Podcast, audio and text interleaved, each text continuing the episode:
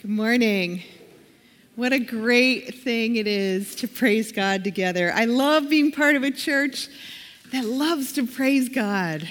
We could just keep going. No, they're leaving. Okay.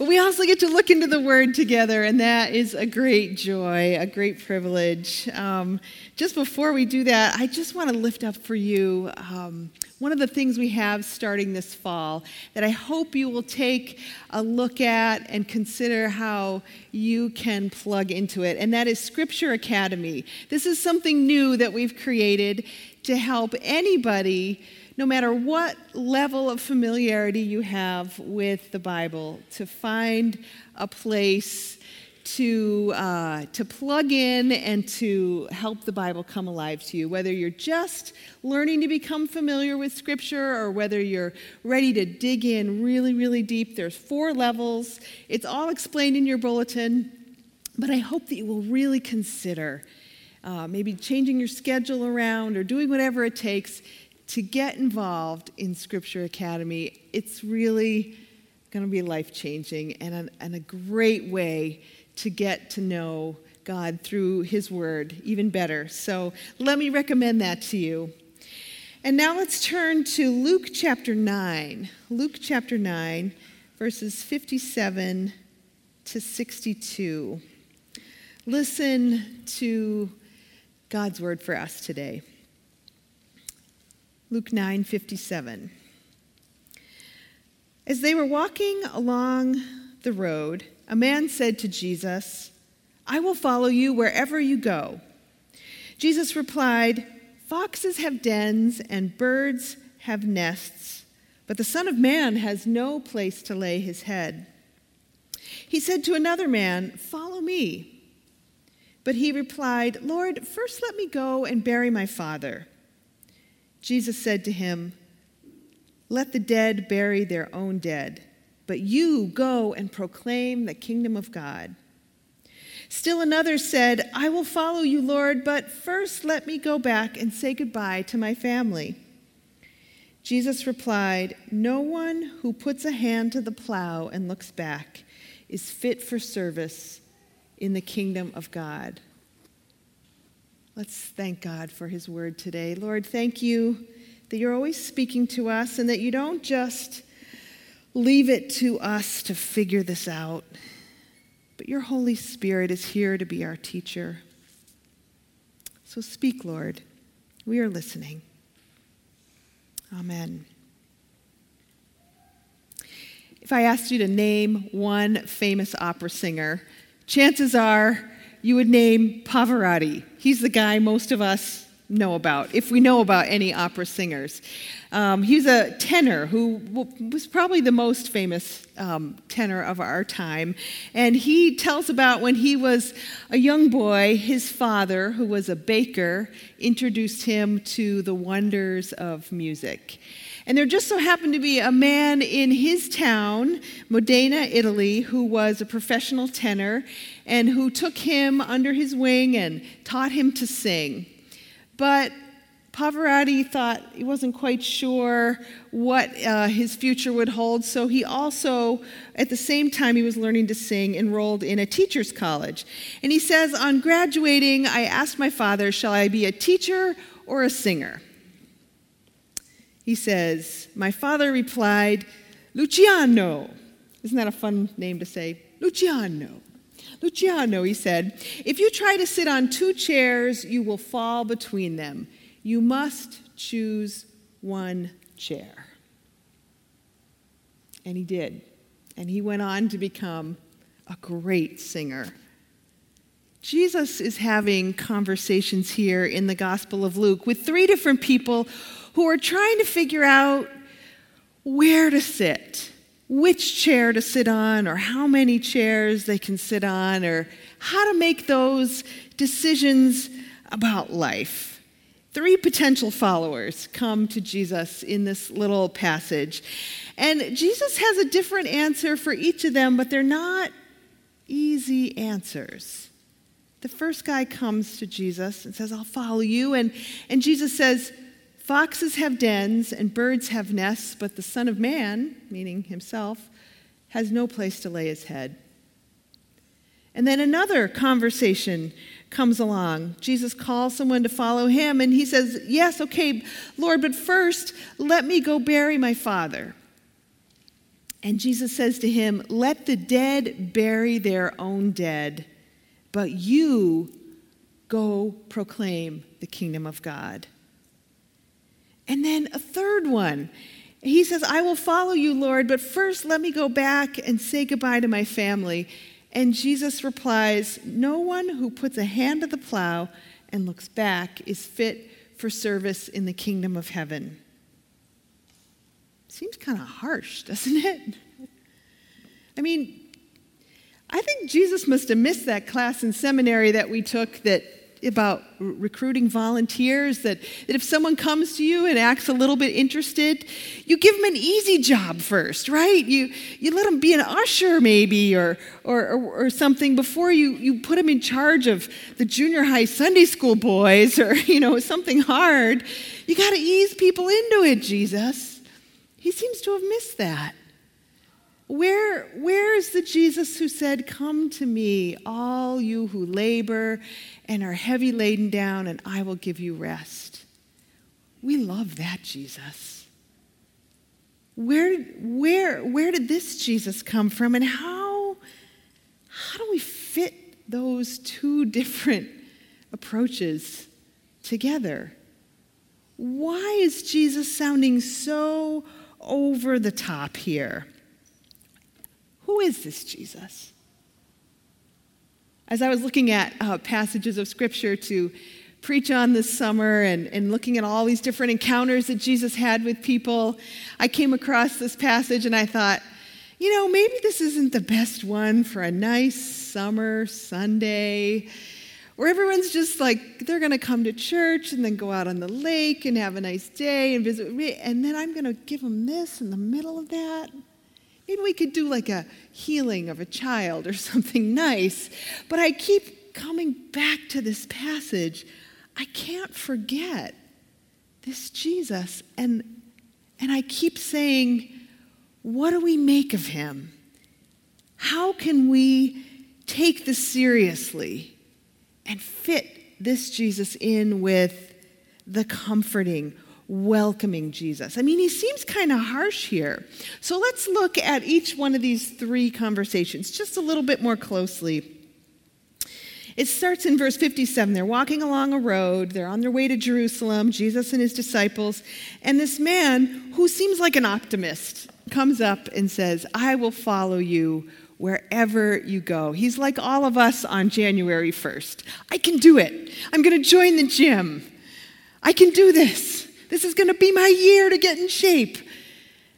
He says to Jesus, I'll follow you wherever you go. Kind of reminds me of Peter, the disciple, not too much after this. Has a similar conversation where he says, Jesus, even if I have to die with you, I will never deny you. He's optimistic about his abilities. That kind of enthusiasm is good as long as it's not just a quick flame that burns out. Have you ever built a campfire with too much newspaper and not enough wood, and you light it and it flames right up, and you're like, I am a good fire builder. Yeah. And then, like two minutes later, it's nothing but embers. Jesus knows that our faith can be kind of like that as well. So he's helping this man dig deeper and giving him a reality check. He says, You want to follow me? Well, you need to know that foxes have dens and birds have nests, but the Son of Man has no place to lay his head. He seems to be saying, You realize, don't you, if you follow me, you will have even less security than the wild animals. He wants him to really think about the conditions that he'll be following Jesus under. It's like another man that Jesus told a parable about. Jesus told this story. He says, Which one of you, when he wants to build a tower, does not first sit down and calculate the cost to see if he has enough to complete it? Otherwise, when he's laid the foundation and is not able to finish, all who observe it will begin to ridicule him, saying, This man began to build and was not able to finish. I, uh, I went on a hike up a mountain once with, with Pastor Bill, and I didn't really look at the, the map because he had the map, and I figured, well, he knew where we were going, and it was fine. I didn't know, need to know the details. And we hiked and hiked and hiked and hiked and hiked. And just when I thought, I think I've just about reached the end of what I can do, we got to this beautiful lake at the top of a mountain. And I was like, this is amazing. There's a lake at the top of a mountain. What kind of mountain has a lake at the top? This is great. And I was saying to Bill, oh, what a perfect place to end our hike at this lake. And he looks at me and he goes, this is the halfway mark. I did not count the cost before I started that hike. And the second half was way, way harder. Jesus wants his followers to count the cost before following him. John Stott, writing about this, this uh, building the tower parable that Jesus told, he wrote this The Christian landscape is strewn with the wreckage of derelict, half built towers, the ruins of those who began to build and were unable to finish. For thousands of people still ignore Christ's warning and undertake to follow him without first pausing to reflect on the cost of doing so. The result is the great scandal of Christendom today, so called nominal Christianity. He goes on to say this In countries to which Christian civilization has spread, large numbers of people have covered themselves Listen to how he puts this with a decent but thin veneer of Christianity. Those are hard words. A decent but thin veneer of Christianity. They have allowed themselves to become somewhat involved, enough to be respectable, but not enough to be uncomfortable. Their religion is a great soft cushion it protects them from the hard unpleasantness of life while changing its place and shape to suit their conveniences. No wonder the cynics speak of hypocrites in the church and dismiss religion as escapism. There are a lot of us who try to sit on two chairs. You have to choose one chair, Jesus is saying. Following Jesus is not something we can do part time or with part of our lives. It just doesn't work that way. So Jesus is giving this, this man a reality check. And then another man comes along and Jesus invites him, Follow me, verse 59. And, and the man, he, he replies, but he asks for some wiggle room. He says, Lord, first let me go and bury my father. It seems like a reasonable request. I mean, honor your father and mother is one of the Ten Commandments, right? But Jesus doesn't give him the wiggle room. He says, Let the dead bury their own dead. You go proclaim the kingdom of heaven. Wow. What kind of a person doesn't let someone go and take care of their own father's funeral arrangements? Reminds me of something Jesus says a few chapters later in verse uh, chapter 14. He says, "If anyone comes to me without hating his father and mother, wife and children, brothers and sisters, even his own life, he cannot be my disciple." Those are challenging words. Will Willimon, who used to be um, dean of the chapel at Duke, University. He's one of our Methodist bishops now. He said that he used to receive complaints from parents fairly frequently, but that most of those complaints boiled down to just one complaint. He said his phone would ring, and uh, there'd be a parent at the other end of the line who was saying something like this What do you all do over at Duke? Our daughter went to school to become a research scientist, and now she says she's going to be a medical missionary to Haiti. You ruined her life. Why did you do that?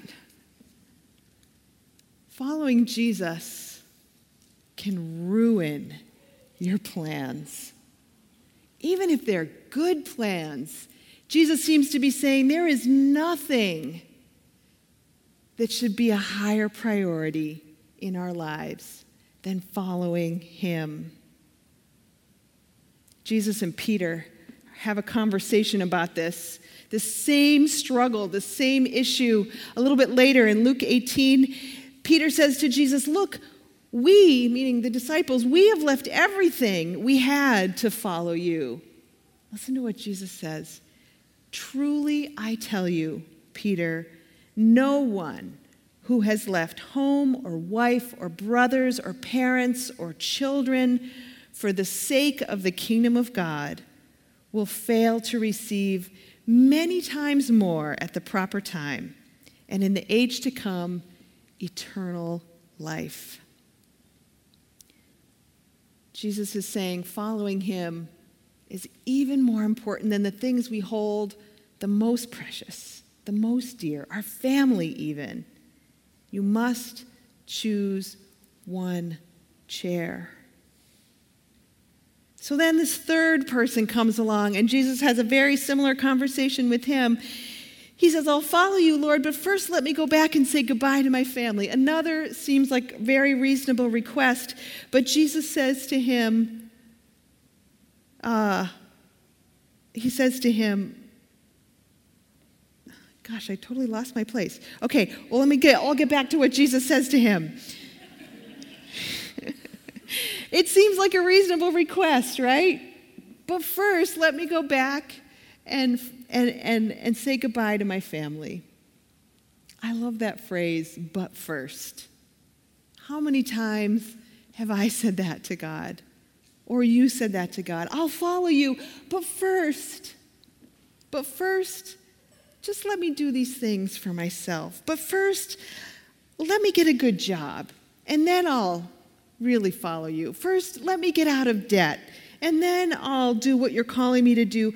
But first, let me obey, let me enjoy this relationship a little while, even though it might not be totally healthy, but I deserve some happiness, don't I, God? But first, let me do these things. Brian Stoffregen who writes about this passage, says that often the greatest threat to the gospel is not the evil, but the good.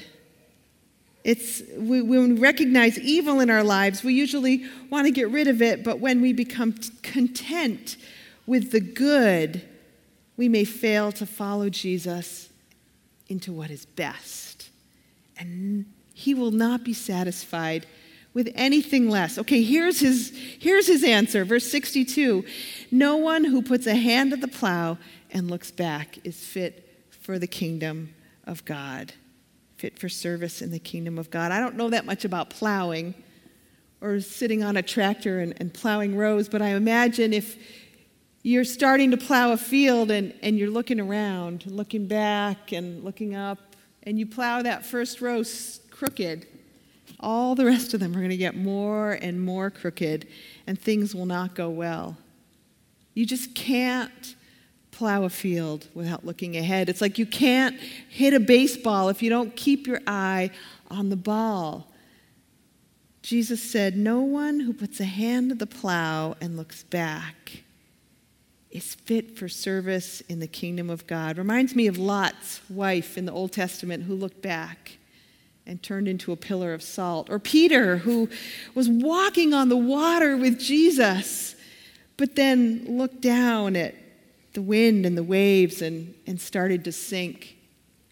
And listen to the contrast between those two and what the apostle Paul wrote in Philippians 3:13. He says, "This one thing I do, forgetting the things which lie behind, I press on toward the high call of Christ." So you want to follow me, Jesus is saying, you must choose one chair. There's no wiggle room. There's no negotiating. Paul says in 1 Corinthians 15, I die daily. I've never met a fully devoted follower of Jesus Christ who didn't have to die daily. This isn't just a decision we can make and then, oh, thank goodness that's done. It's a daily decision to choose Jesus and to choose what he's calling us. And dying daily often means dying to a whole host of things that would have a grip on us personal ambition, pleasures of this world, people's applause, greed, whatever it is. This culture tells us that we can have it all. And Jesus says, you can't, you can't sit on two chairs at once. You have to choose one chair. So many of us have spent so much of our lives trying to figure out how little we can give to God of our lives and still count ourselves as Christians. We spend so much energy maneuvering our lives to figure out how we can keep the maximum amount while still giving Jesus just enough to keep him happy. And Jesus says, that's a futile, futile way to live. That it only works if we just give him everything. There's this pervasive idea in our society that if God is love, then that means God is nice. And if God is nice, then God would never ask us to do anything hard, painful, or uncomfortable. I don't think we can square that with the Jesus that we see here in the Gospel of Luke. If, if we listen to what Jesus says, he doesn't let us fool ourselves into thinking we can have it all. And if in the midst of our lives, that sometimes means turning down a promotion or saying hard things to our children or denying our families the dream vacations taken by others or any other number of sacrifices, great and small, in service of the gospel, we shouldn't be surprised. We shouldn't be surprised. And friends, I want you to hear this. The kingdom of God is worth it. It's worth it all. Anything we can give. The captain of a ship looked out on a dark night and saw lights way off in the distance. So he immediately told his signalman to send a message alter your course 10 degrees south. Well, promptly a message came back that said, alter your course 10 degrees north. The captain was not pleased. His command had been ignored. So he sent a second message alter your course 10 degrees south. This is the captain. He got a message right back alter your course 10 degrees north. I am Seaman Third Class Jones. Well, immediately the captain sent back a third message, knowing the fear that it would evoke. Alter your course 10 degrees south. I am a battleship. Immediately, he got a message back Alter your course 10 degrees north. I am a lighthouse. Some things are non negotiable, even if you're a battleship. And it doesn't do the battleship any favors for the lighthouse to try and negotiate. Jesus doesn't want to lead us astray by saying there's wiggle room, that we can negotiate. You want to follow Jesus? There's no negotiating. You may be a battleship, but Jesus is the lighthouse.